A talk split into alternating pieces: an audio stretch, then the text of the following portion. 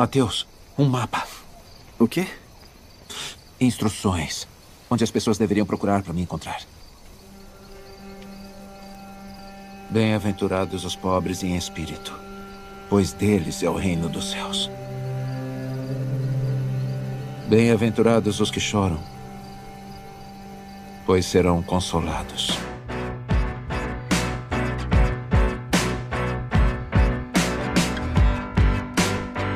Muito bem. E começamos aqui a terceira aula, o terceiro episódio desse segundo trimestre de 2022. Jesus, o discípulo e a lei. E hoje nós não temos aqui o nosso piadista oficial, porque hoje é ele que está salgado. Hoje ele está lá na praia salgando-se nas águas do mar e nós estamos aqui gravando para continuar esse projeto e pela primeira vez com uma voz feminina. Fica aí que você vai ver já já de quem se trata. Eu sou o irmão Lucas e vamos em frente. É isso aí, a paz do Senhor, meus queridos irmãos, a todos os caros ouvintes. Cumprimentar a todos com a paz do Senhor. Estamos aí para mais uma aula na Escola Bíblica Dominical, na nosso EBDcast. Tenho certeza que é um, uma ferramenta que pode edificar muito sua vida, pode te trazer muito entendimento à luz da palavra de Deus naquilo que nós estamos estudando. Como eu costumo dizer, fica até o final, não saia antes do final, porque temos uma bênção sobre a sua vida. Deus quer abençoar a sua vida, Deus quer abençoar a sua casa. Então não saia antes do final. Eu sou o Guilherme e mais uma vez eu agradeço você pela sua presença e fique conosco. Lembrando também, se tiver alguma dúvida, tiver algum questionamento, se quiser interagir conosco, nos procure nas redes sociais, Facebook, Instagram, Palavra Compartilhada. Mande lá a sua dúvida, mande sua sugestão, interaja conosco, vai ser muito bem-vindo a sua sugestão no Palavra Compartilhada, tá bom? Então, fique conosco, lição de número 3. Né? A lição que vamos aprender hoje, ela que tem com data 17 de abril de 2022. Jesus, o discípulo e a lei. Cumprimento a todos com a paz do Senhor. O meu nome é Maíra Estamos aqui para ajudar a acrescentar um pouquinho do que a gente sabe. E é isso aí. Hoje nós temos aqui a presença da irmã Maíra. E vamos de texto áureo que está lá em Mateus, no capítulo 5, no versículo 20, que diz assim, ó: Porque vos digo que se a vossa justiça não exceder a dos escribas e fariseus, de modo nenhum entrareis no reino dos céus verdade prática dessa semana é: os seguidores de Jesus são chamados a viver a justiça do reino de Deus. Essa justiça baseada na nova aliança em Cristo nasce no interior do crente e reflete no exterior da vida. Muito bom esse complemento, né? Falar sobre sobre lei, sobre justiça. Nós que vivemos em tempos de injustiça, nós que vivemos em tempo de foras da lei, ditando a lei, né? essa é a grande verdade, são os foras da lei que ditam a lei para aqueles que tentam ainda viver debaixo da lei. Mas a única lei que nos interessa é a lei do reino de Deus. É aquela, que é, aquela lei que nos aproxima de Deus, que nos aproxima de Cristo, porque Ele é o único que pode nos ajudar. Então a gente vai ver aqui que a gente está falando sobre os valores do reino de Deus. O trimestre inteiro é sobre os valores do reino de Deus e uma das partes que nós vamos estudar é sobre a questão da justiça, sobre a lei. Né? Aqui Jesus fala, né, no, no textuário nos fala sobre que Jesus falava que se a pessoa não viver de acordo com a vontade de Deus, se ela viver apenas sobre o jugo da lei, como os escribas e os fariseus, de maneira alguma a pessoa alcançaria o reino dos céus. Então nós vemos que nessa só nessa, nesse versículo Cristo já nos dá uma diretriz, ele já nos dá um norte de como nós devemos viver a lei, de como nós devemos viver uma vida reta diante de Deus. E vamos aqui então no nosso primeiro tópico, que esse primeiro tópico ele tem exatamente três pratos de trigo para três tigres tristes. Tem três pratos de trigo para três tigres. Ih, já enrolei todo. Deixa pra lá. Deixa pro irmão Felipe isso daí. O primeiro tópico aqui fala assim, ó, Jesus cumpriu toda a lei. Nós temos como subtópico um compromisso com o passado, Jesus não veio destruir a lei e Jesus cumpriu e aperfeiçoou. Só para a gente ter aqui um panorama do que é, né, do que é a lei, eu queria que vocês falassem um pouquinho sobre que lei é essa que Jesus cumpriu e como ele cumpriu essa lei. É, como que Jesus cumpriu a lei? Ele veio para cumprir, ele não veio para abrogar, ou seja, para tirar. Vamos pensar assim, o que eram essas leis? Né? A lei, como foi dito aqui, é, era só os dez mandamentos, né? existia outras leis, existia as outras, existia. É, eu não vou lembrar de certos meus irmãos que estão aqui à mesa, eles vão poder me ajudar, mas se eu não me engano era mais de 600 leis ao todo, não era? 616, 617, é uma coisa assim. E Jesus foi o único homem, o único que cumpriu todas as 600 e poucas leis dos judeus. Leis essas baseadas nos Dez Mandamentos e também nos profetas. Ou seja, quando nós falamos de lei, nós falamos da antiga aliança. Nós falamos, vamos colocar numa forma mais clara para nós entender, do Velho Testamento, né? aonde andava-se pela lei, aonde se vivia pela lei, aonde falava que era olho por olho e dente por dente. Então, andava-se pela lei. Aí a pergunta é: Jesus veio tirar o Velho Testamento? De forma nenhuma. Jesus veio para cumprir, porque ele se fez o cumprir do Velho Testamento.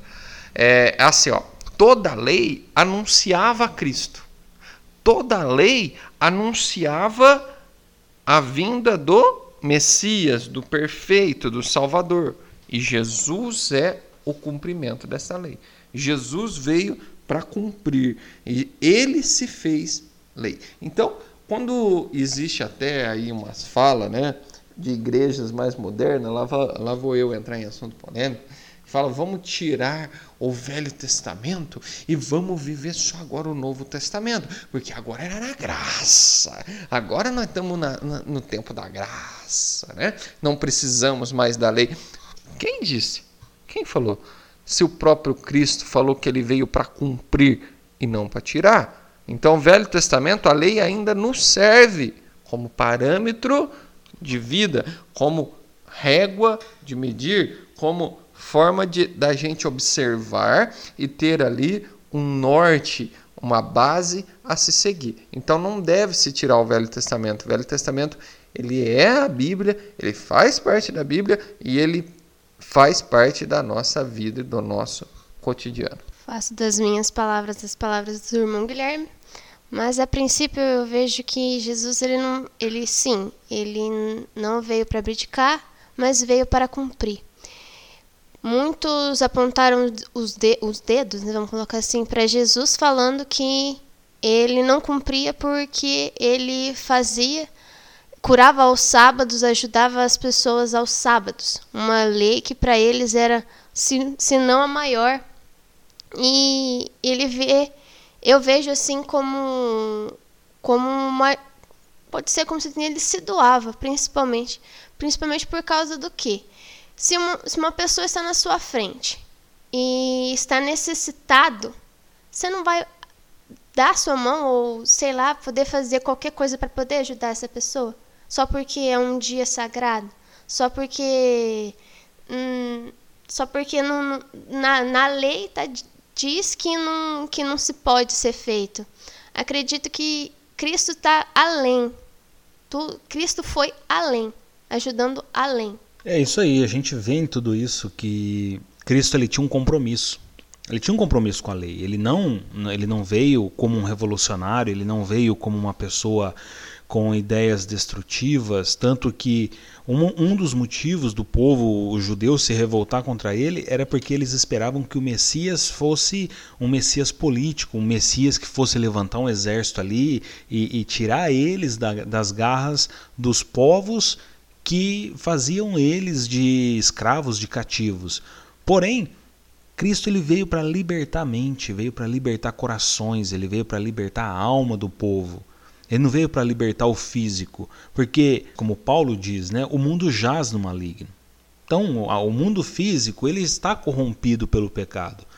Vai haver sim, né? A gente falou no, no trimestre, no, no, final do ano passado, a gente falou a respeito do, do Apocalipse. Então, vai haver um momento de purificação. Cristo vai purificar a criação, sim, ele vai purificar a terra. Porém, agora ele quer apenas purificar o nosso coração. Nessa purificação, eu enxergo que ele vai entrar na vida do homem e da mulher e ele vai tirar o julgo, ele vai tirar o peso que a lei colocou. Porque a lei vem e te prende, porque ela mostra para você o erro, ela mostra para você o pecado, ela mostra para você o efeito e causa do pecado. A lei não te mostra como sair do pecado, mas apenas que você tem que pagar por ele. Né? Tanto que o povo tinha que oferecer sacrifícios constantemente, mas Cristo veio e se fez sacrifício por todos e por uma apenas uma única vez ele pagou por todo o preço. Então, eu vejo que nisso ele é o cumprimento de toda a lei. Não apenas cumpriu com todos os pontos que a lei trazia, mas também ele é o cumprimento da lei, porque a lei ela apenas guiou o povo até Jesus. A lei ela apenas fez a parte de ensinar o povo como se chegar até Jesus. O problema é que o povo não compreendeu isso e passou a viver a lei com ferro e fogo. Né? A lei era a base, a lei era ali o, o norte, era viver debaixo da lei naquele julgo pesado. Então nós vemos que Jesus ele não veio destruir a lei. Né? Ele não veio para destruir a lei. Mas o que ele veio fazer? Ele veio resumir ele veio, se ele cumpriu a lei, né? Veja bem, ele cumpriu, ele fez tudo o que a lei dizia que devia ser feito. E depois dele não precisa mais do sacrifício para pagar pelos seus erros, pelos seus pecados. O que então nos faz pensar que a lei ainda é válida para os dias de hoje? Que aquilo que a lei diz como verdade, que ela vale ainda para os dias de hoje? Vamos lá, Lucas. No que, que a lei é válida, no que, que a lei se aplica nos dias de hoje? A lei ela se aplica no quesito moral. Tudo aquilo que mexer com a nossa conduta com a nossa moral ainda se deve aplicar à lei. Por exemplo, o não adulterarás do, dos dez mandamentos. Está na lei, é lei. Vale para o dia de hoje, mas Jesus não veio e agora nós vivemos na graça. Então, porque eu vivo na graça e porque Jesus morreu por mim, eu posso adulterar? Eu posso trair minha esposa? Ou a esposa trair o marido sem problema nenhum? Eu posso cobiçar? Né? Vamos pôr aqui leis é, falando sobre os dez mandamentos, que são, as, vamos dizer assim, a carta magma né, das leis, né, o princípio das leis. Né?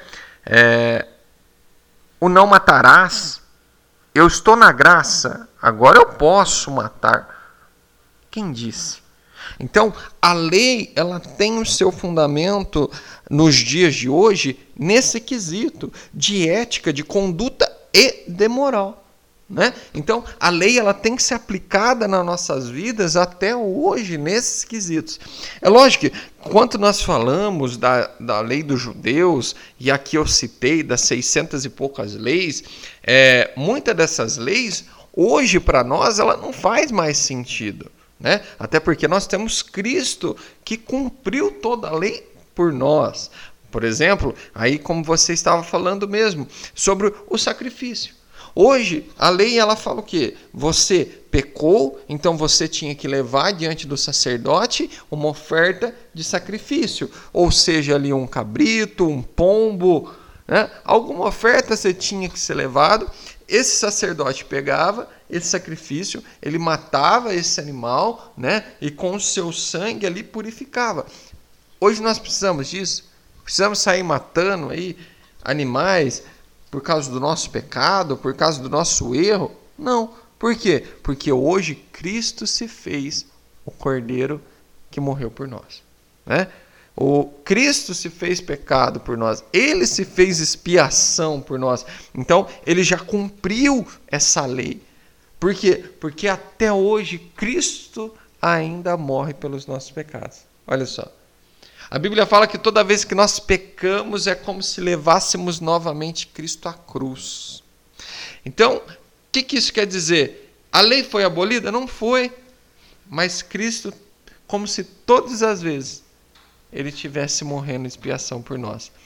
Quanto acreditamos, para você ser um bom entendedor, para você entender aquilo que eu estou falando, quando ah, acreditamos em Cristo como o nosso único e suficiente Senhor e Salvador, e cremos que Ele morreu naquela cruz pelos nossos erros, pelo nosso pecado, a Bíblia fala que o sangue dele nos lavou, que o sangue dele nos purificou. Então, toda vez que nós pecamos, Deus não olha mais para nós e não enxerga mais o pecado, mas ele enxerga o sangue de Cristo sobre as nossas vidas. Então, a lei não, não, não morreu, vamos dizer assim. Não se aboliu, mas ela se cumpre. Mas e outras leis, Guilherme, que se cumprem até o dia de hoje? É isso, irmão Lucas. É essas leis que mexem com a nossa conduta, com a nossa moral. Essas leis elas têm e devem permanecer até os dias de hoje. E outra também, a questão de adoração. A forma de a gente adorar também está na lei. A forma de adorar também está ali como via de regra. Isso também deve servir para nós nos dias de hoje. Como assim, irmão Guilherme? Qual que é essa adoração? Adorar somente a Deus. Somente a Ele, mais ninguém. Né? Quantos de nós que deixamos de adorar a Deus para adorar a outras coisas, objetos, vamos dizer assim, né? Tá na lei. Essa lei então não vale mais, vale. Vale. E ela tem que ser cumprida na nossa vida. Então, irmão Lucas, eu entendo e vejo isso, que as leis, ela tem o seu papel fundamental até o dia de hoje. Quanto mexe com esses sentidos na nossa vida. Muito bem. Acho que ficou bem muito bem explicado nesse né, ponto. Acho que a gente conseguiu desenrolar bem. E o que a gente vê também né, nessa questão de Jesus, lei, Antigo Testamento, Novo Testamento, é que como ele não veio como um revolucionário, ele respeitou né, aquilo que foi criado até aquele momento. Ele não quis destruir o que havia chegado até ali. Até porque ele pega os manuscritos do Antigo Testamento, o que havia sido escrito até aquele momento, e usa para pregar nas sinagogas. Né? Jesus, ele, quando ele vai à sinagoga, ele pega ali o rolo de Isaías e lê, né? e o Espírito do Senhor está sobre mim, né? e ele me ungiu para proclamar e tudo mais, né? a salvação, o dia da salvação do Senhor e tudo mais aquilo que o profeta Isaías recebeu. Então nós vemos que nisso daí ele respeita a lei, ele respeita a maneira como Deus se revelou, porque a lei é uma revelação de Deus ao povo, trazendo ali a sua vontade, e a partir daquilo ali, a gente entende que ele simplifica de uma maneira que fica um pouquinho mais complicado, para dizer a verdade. É uma simplificação que o reino de Deus é bem paradoxo, né? É uma simplificação que fica mais complicado. Ele fala: ok, vocês não precisam mais sacrificar. Você adulterou, você não precisa mais sacrificar, mas saiba que se você olhar com um olho tendencioso, com um olho pecaminoso, você já está pecando. Ou seja, fica um pouquinho mais duro, fica um pouquinho mais pesado, a responsabilidade agora é um pouco maior. Além do mais, nós somos embaixadores de Cristo e tudo aquilo que nós fazemos respondemos por sermos a imagem de Cristo na terra? Falando na minha opinião, mas eu vejo que sim, a lei ela se cumpre até hoje nas nossas vidas, principalmente para ser literalmente um norte, para saber o que, a gente pode e o que a gente não pode fazer. para saber o que é certo, o que é errado.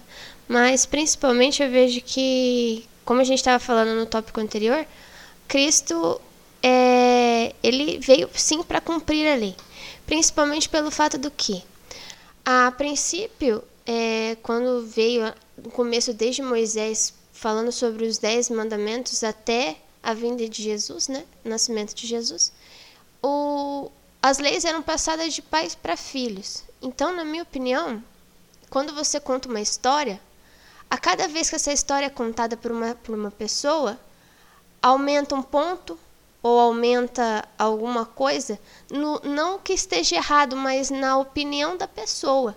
Não que esteja errado no, no, contexto histórico, mas que aumenta um pouco ali pela forma de ver da pessoa. Isso faz com que algumas pessoas tenham uma visão um pouco mais fechada, algumas um pouco mais aberta. Não que esteja errado, mas que é visto de formas diferentes. Então eu eu acho que é por isso que apontavam tanto os dedos para Jesus, da forma como ele agia, da forma como ele falava. Ele veio para cumprir. E algumas pessoas tinham uma visão um pouco diferente. Por isso eles achavam que ele fazia tudo ao contrário, por isso que eles achavam que ele veio para abolir em vez de cumprir a lei. E assim fechamos o primeiro tópico.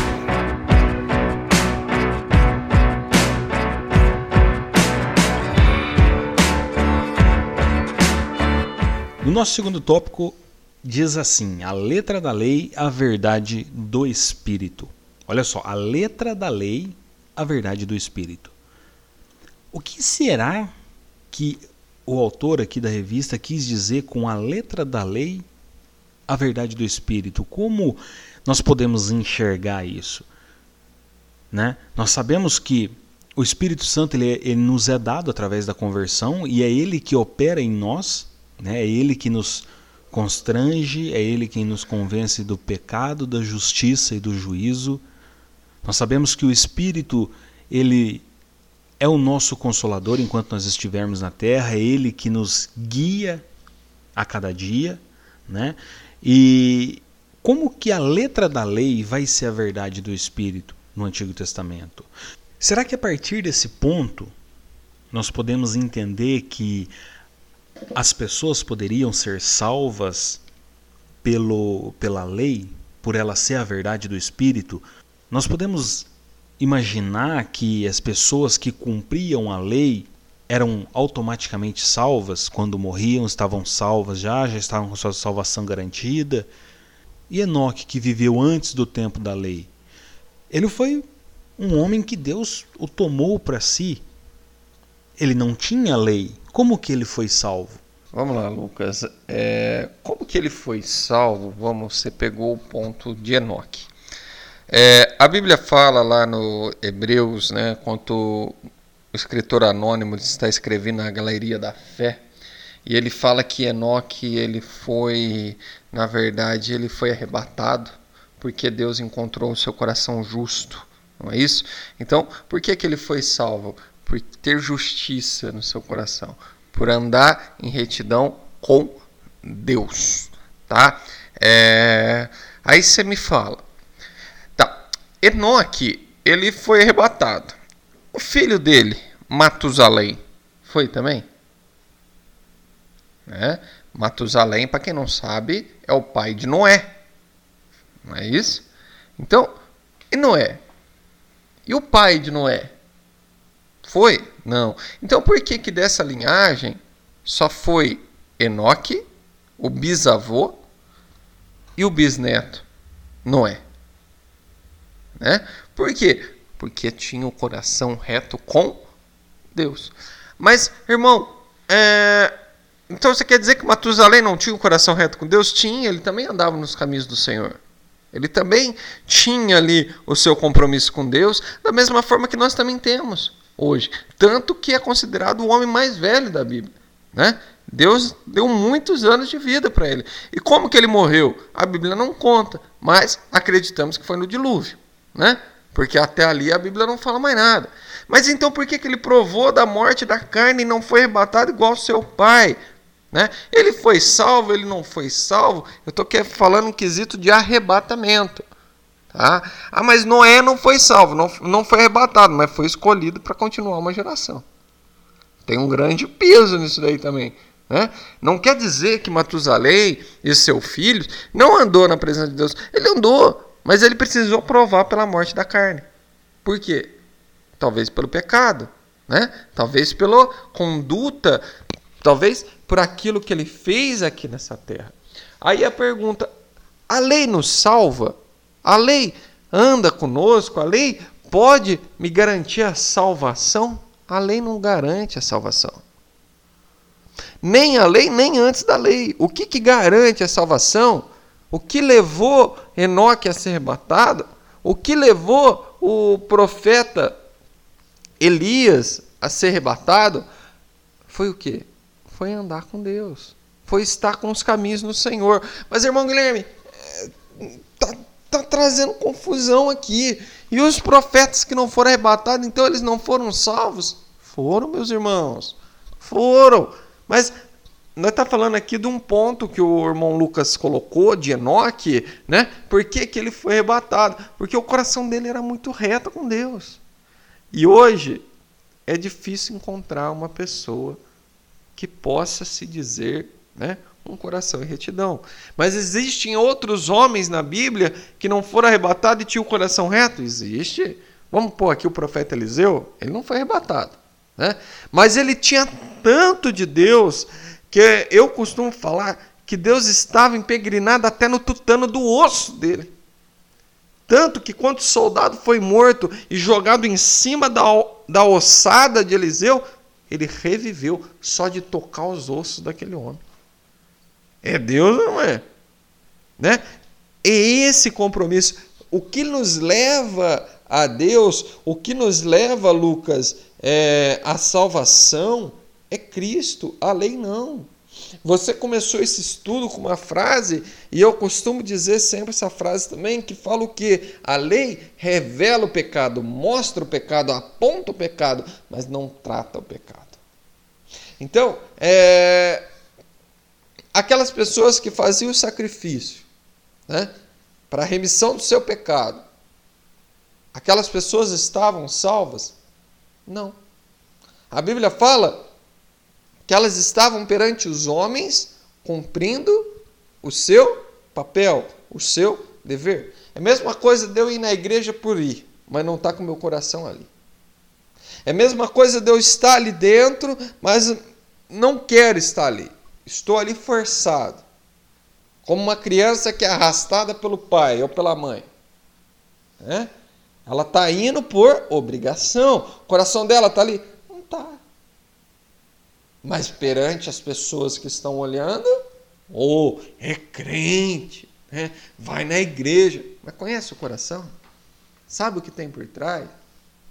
Então, a lei, ô Lucas, ela aponta o pecado, ela não salva ninguém. Exemplo disso, quero trazer Efésios capítulo de número 2, no versículo, é, a partir do versículo 8 que fala: Porque pela graça sois salvos. Como somos salvos? Pela graça. Qual graça? Aqui já de Cristo que se entregou por nós. Então, por Cristo somos salvos, por meio da fé.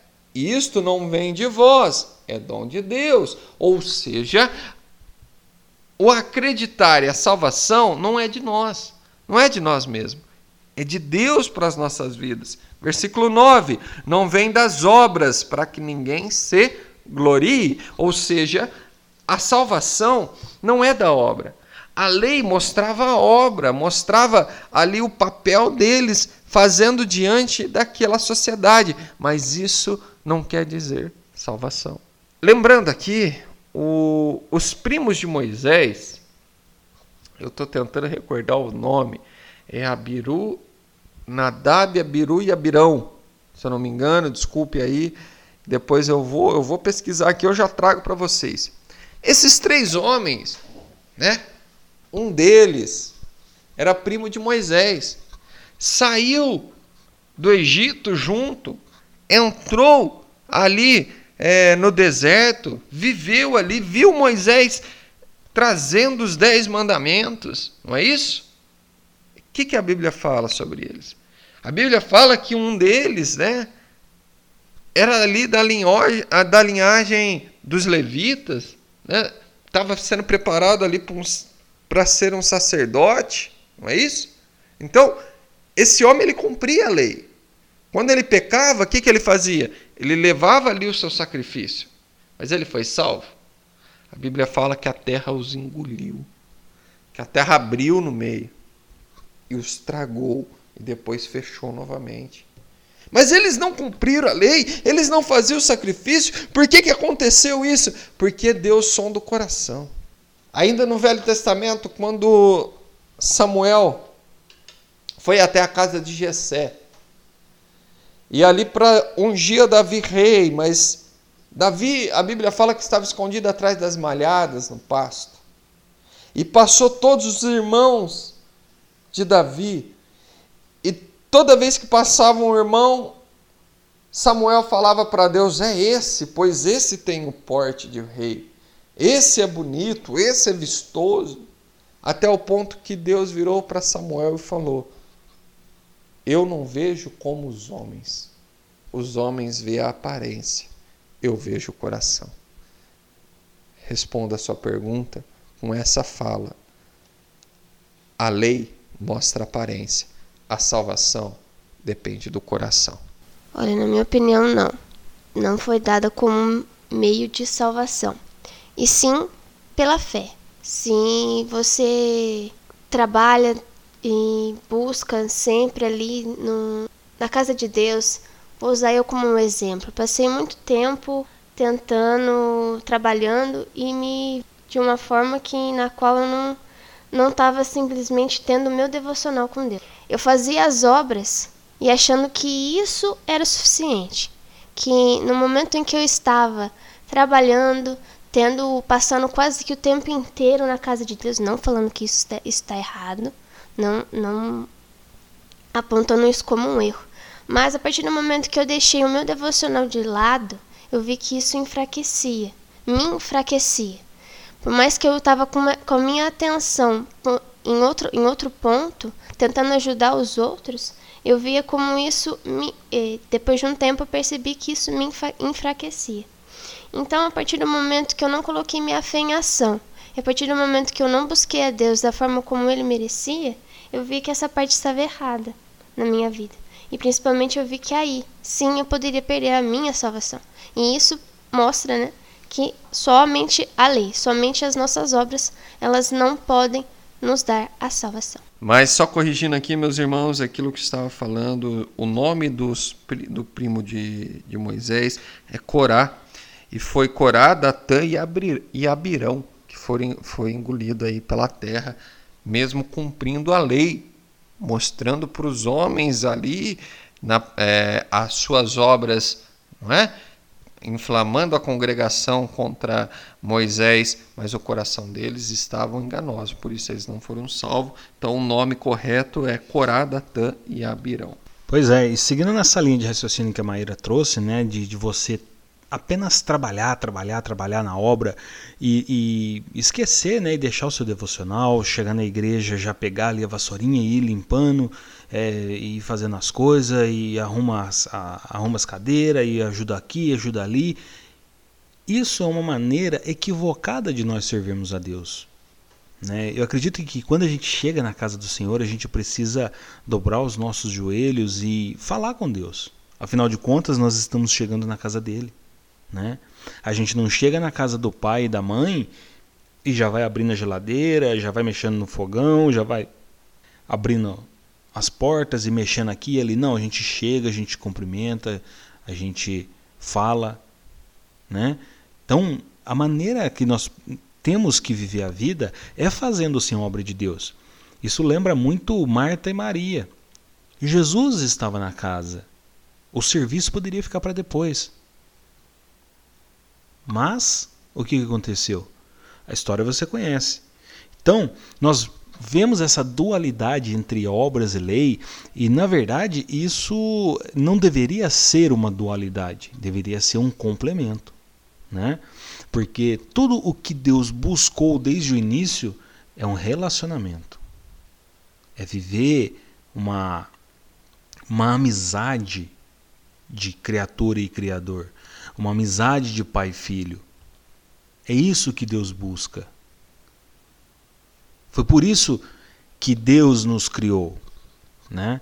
E a todo momento o homem sempre tenta estar distante de Deus, tenta viver longe de Deus. E é por isso que ele impõe algumas regras para que debaixo dessas regras o homem viva uma retidão ou pelo menos luta para viver uma retidão diante dele até que Cristo venha. Até que Cristo venha e pague pelo nosso preço, para que a gente possa novamente voltar a viver uma vida de comunhão, uma vida de intimidade, de unidade com Deus. Seguindo mais adiante aqui nesse segundo tópico, a revista nos traz uma perspectiva teológica, três pontos que são importantíssimos. E o Gui já falou um pouco sobre eles aqui. Um dos pontos é a lei moral, a lei judicial e a lei cerimonial. Né? A, a lei moral é os dez, dez mandamentos. A lei moral são os dez mandamentos. Aí a gente lembra das 600 e eu não lembro também a quantidade de leis, né, mas eu acho que se eu não me engano é 613 ou 616, uma coisa assim. Mas enfim, as outras 600 e tantas leis que existem, elas são leis cerimoniais e são leis judiciais.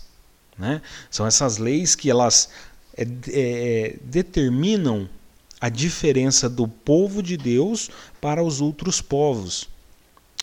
Eu estou lendo um livro que chama Os Outros da Bíblia, e nesse livro o autor ele descreve bem o relacionamento do povo de Israel com os outros povos, e eu sempre pensei, né, eu aprendi na, na escola e eu sempre pensei que o povo de Israel, o povo judeu, era um povo monoteísta, né? ou seja, um povo que tem apenas um Deus.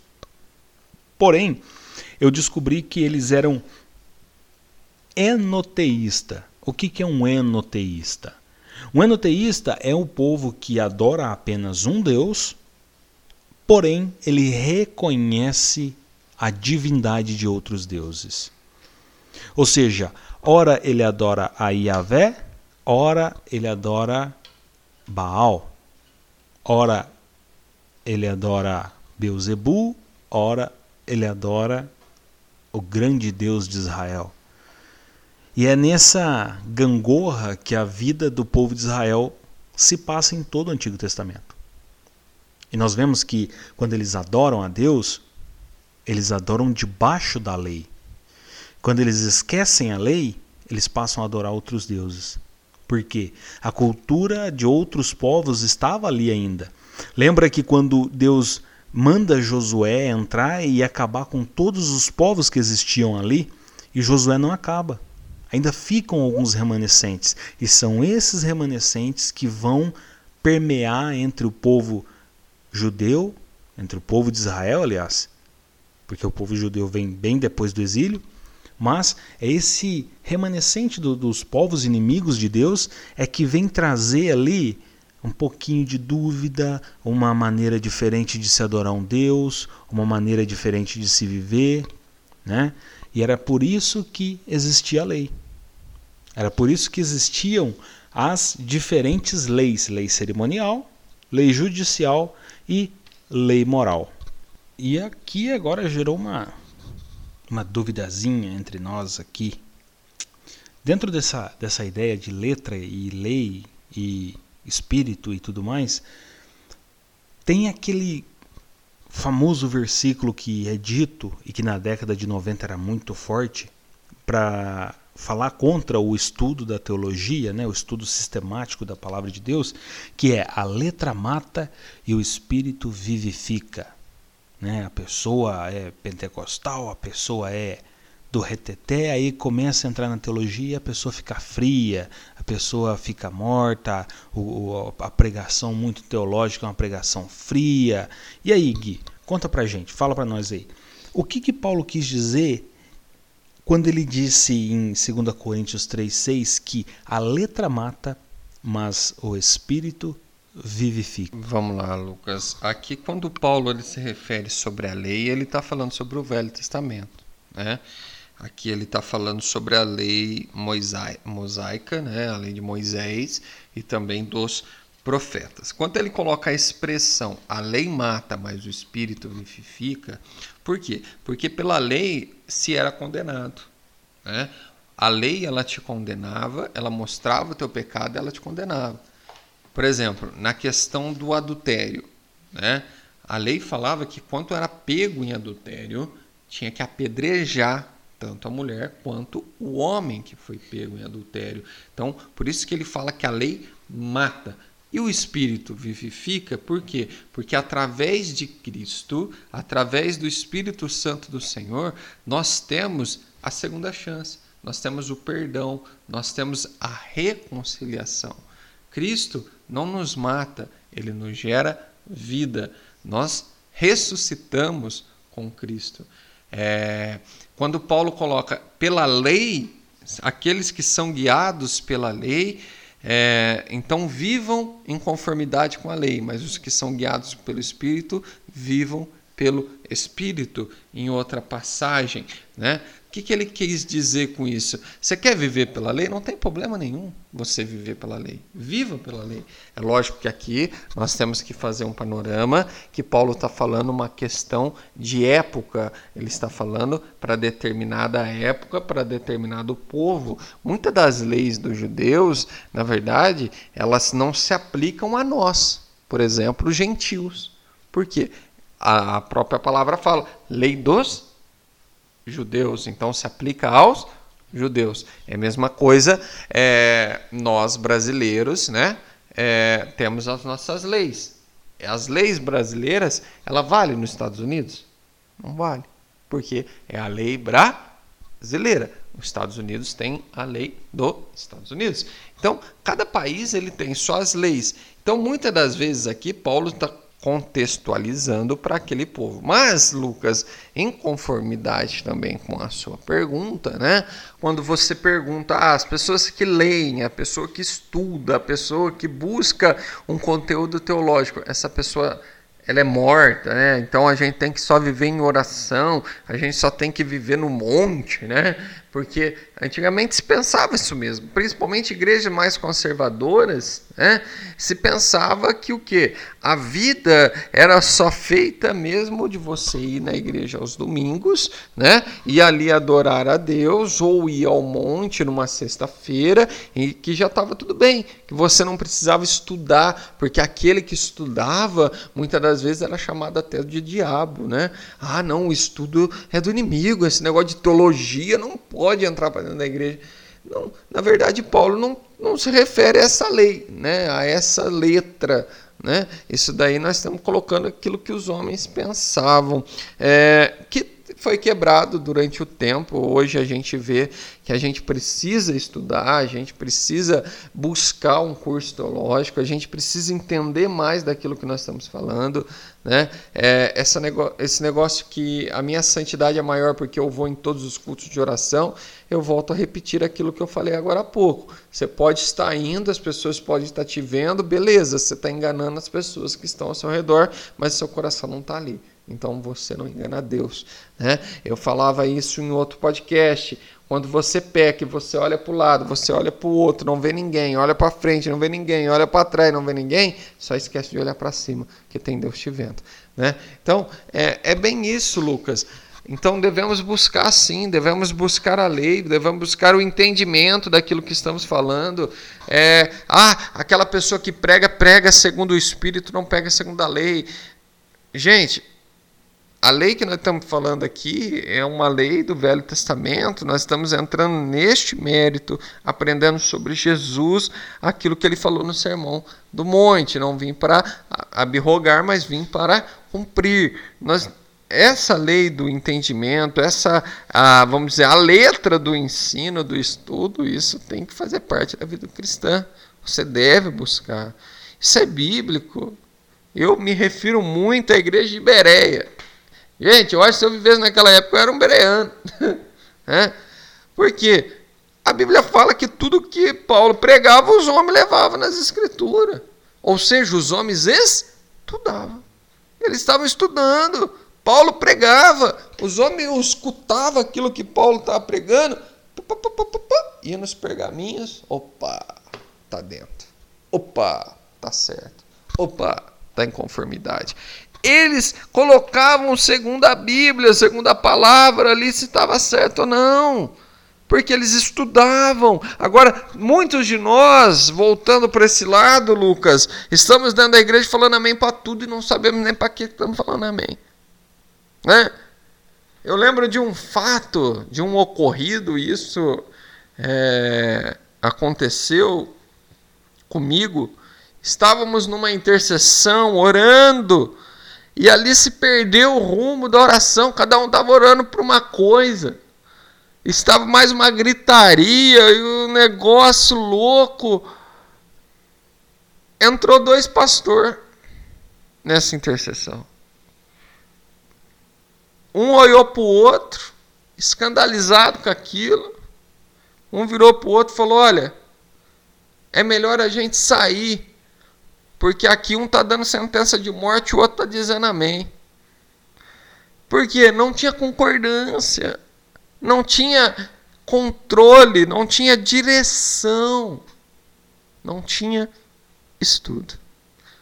A importância de se estudar, a importância de se buscar o conhecimento, Lucas, a importância de se buscar a letra e a lei. Ela é importante para as nossas vidas? É importante eu ler o Velho Testamento? Muito. Muito. Porque dali você tira a direção para a sua vida até o dia de hoje, como falei no princípio. Muito bem. Na aula passada, o, o João Gabriel falou né, sobre é, você aplica a sabedoria através do estudo. Né? O João Gabriel trouxe, quando o Felipe perguntou para ele como adquirir a sabedoria, ele falou: você adquire através do estudo, mas você também aplica através do estudo. E Assim, nós terminamos aqui o segundo tópico estamos indo para o tópico final.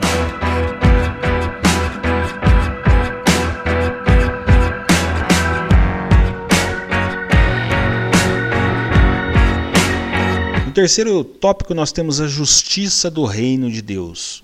Acho que aqui a gente vai ver um pouquinho sobre a aplicação da justiça do reino de Deus, como nós podemos enxergar a justiça do reino de Deus.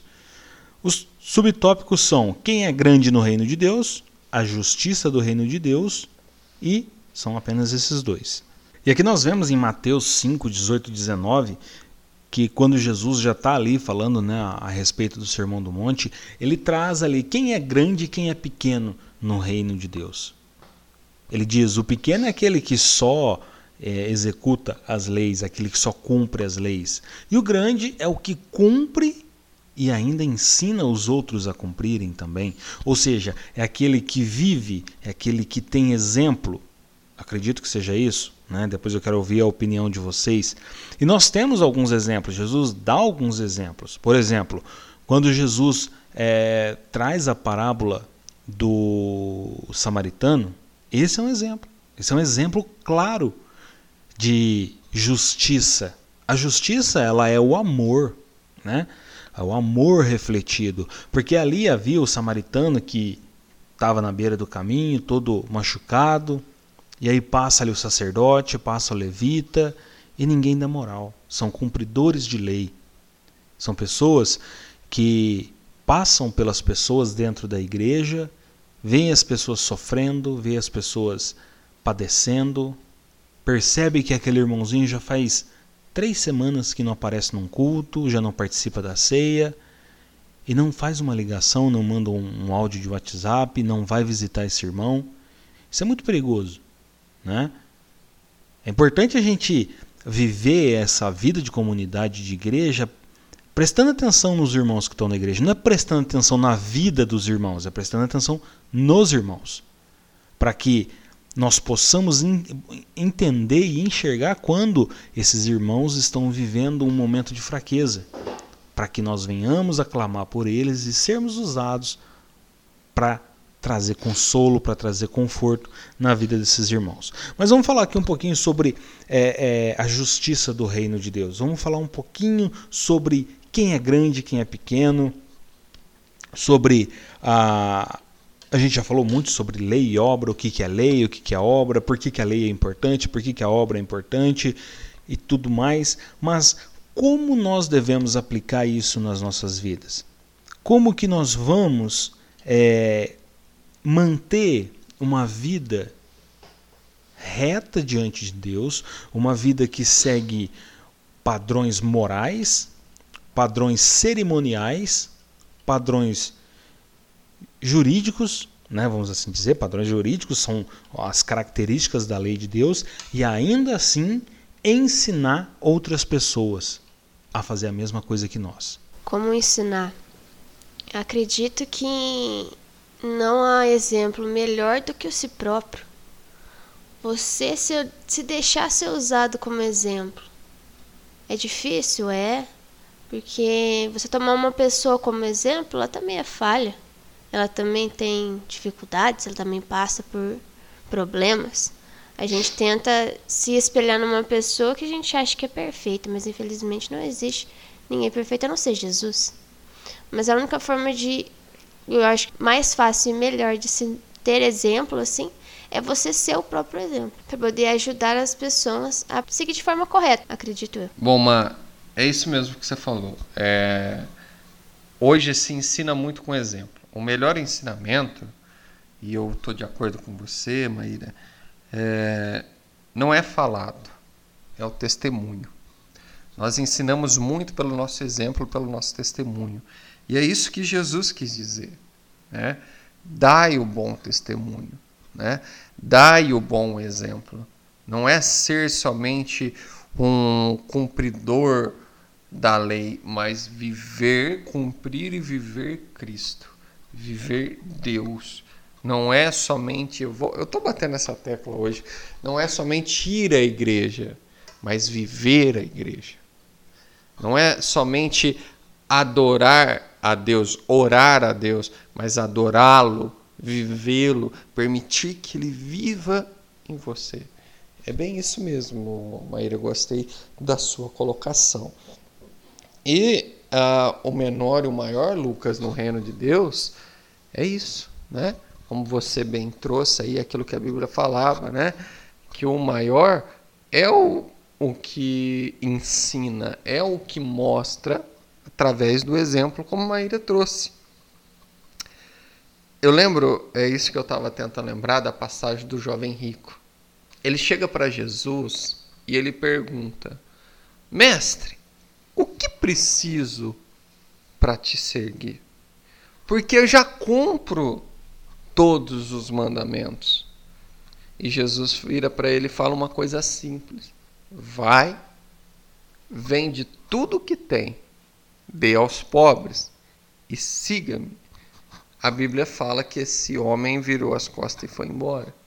Por quê? Ele já se achava merecedor por cumprir todas as leis. Mas o coração dele estava em Deus. O coração dele estava voltado para o Deus da lei ou somente para a lei de Deus? Aí que fica esse questionamento. Por que, que Jesus falou para ele, vai, vende tudo? Porque Jesus sabia que o coração dele estava no dinheiro, nas suas posses.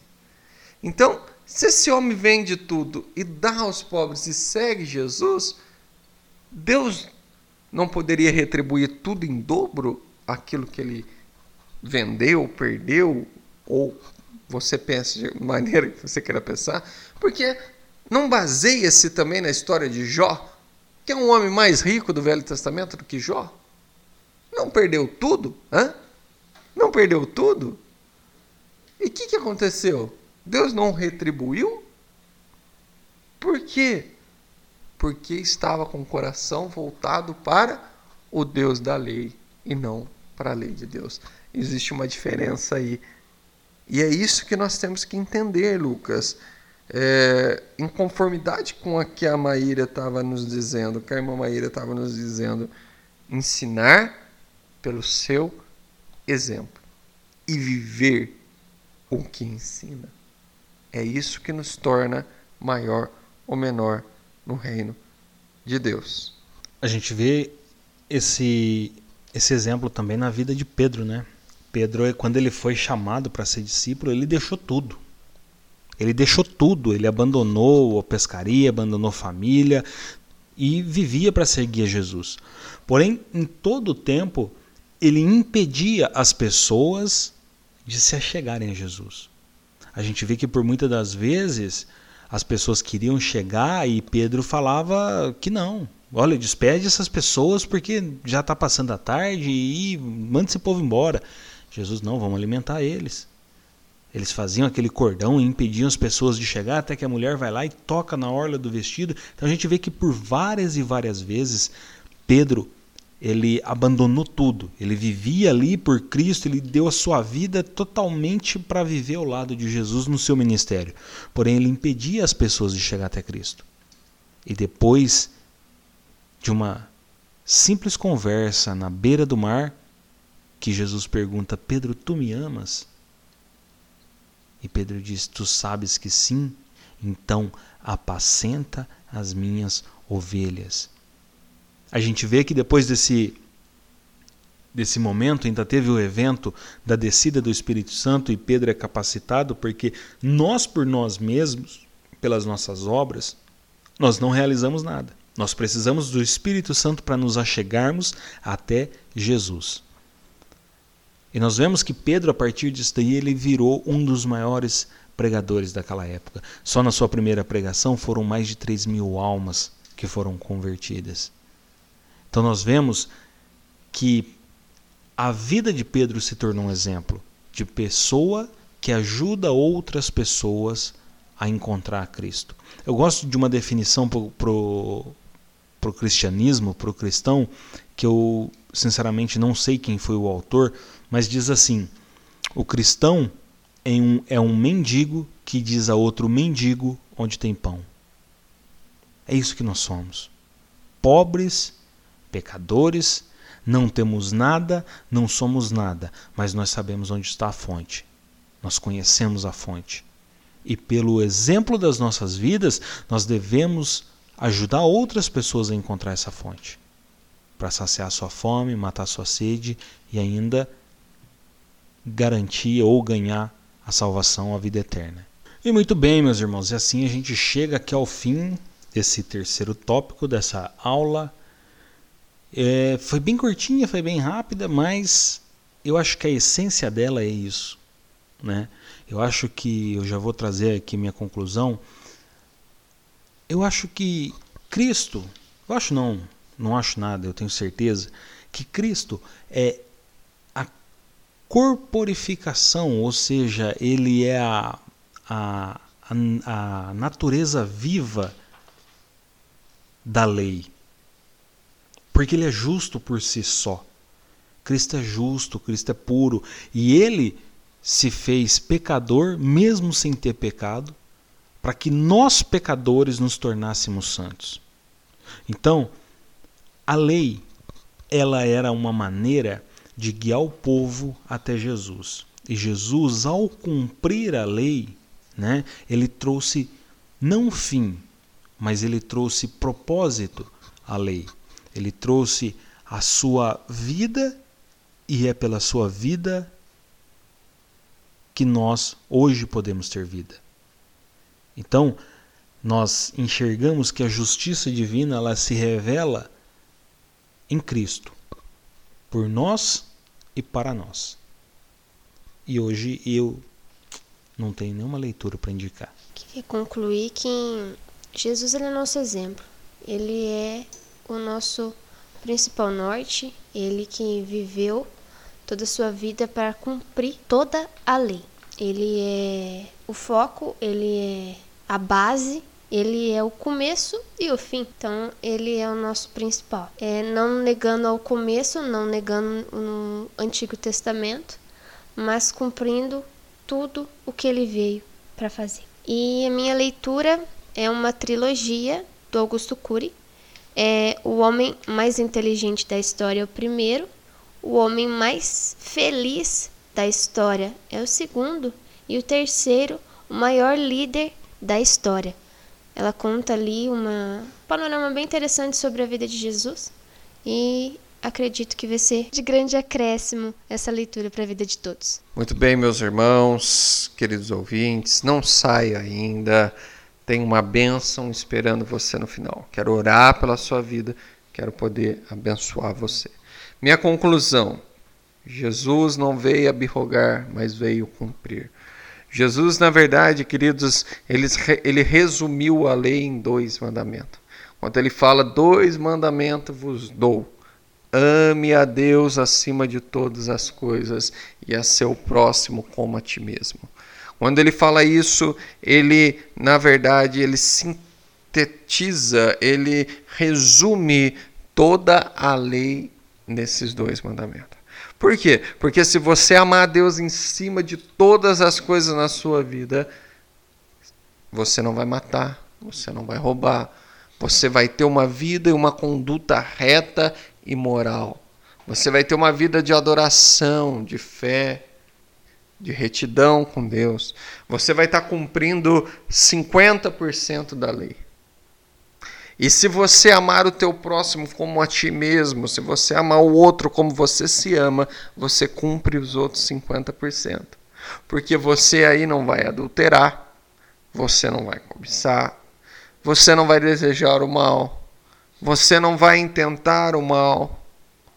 Por quê? Porque você se ama e da mesma forma que você não atenta o mal contra você, você não vai atentar contra o outro. Então, Jesus, na verdade, quando ele fala, novo mandamento vos dou, ame a Deus acima de todas as coisas e a seu próximo como a ti mesmo, ele, na verdade, ele está ali mostrando para todos nós, cumpre toda a lei, amando a Deus e a seu próximo. Olha isso, nosso Deus é lindo, nosso Deus é maravilhoso. Esse Cristo, esse Senhor, esse Deus, ele é tudo para nós e ele tem que ser tudo para você também.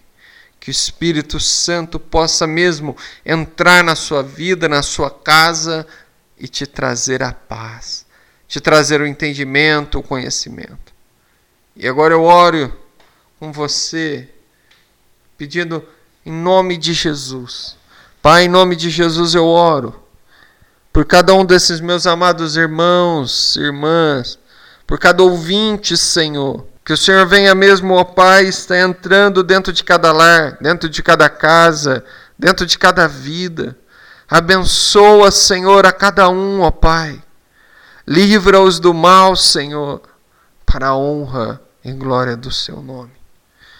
Que a graça e a paz de nosso Senhor e Salvador Jesus Cristo, o grande amor de Deus e as doces consolações do Espírito Santo do Senhor seja com cada um dos meus amados irmãos e irmãs, com cada lar e com cada família que nos ouviu e com toda a amada igreja e junto nós aqui digamos amém.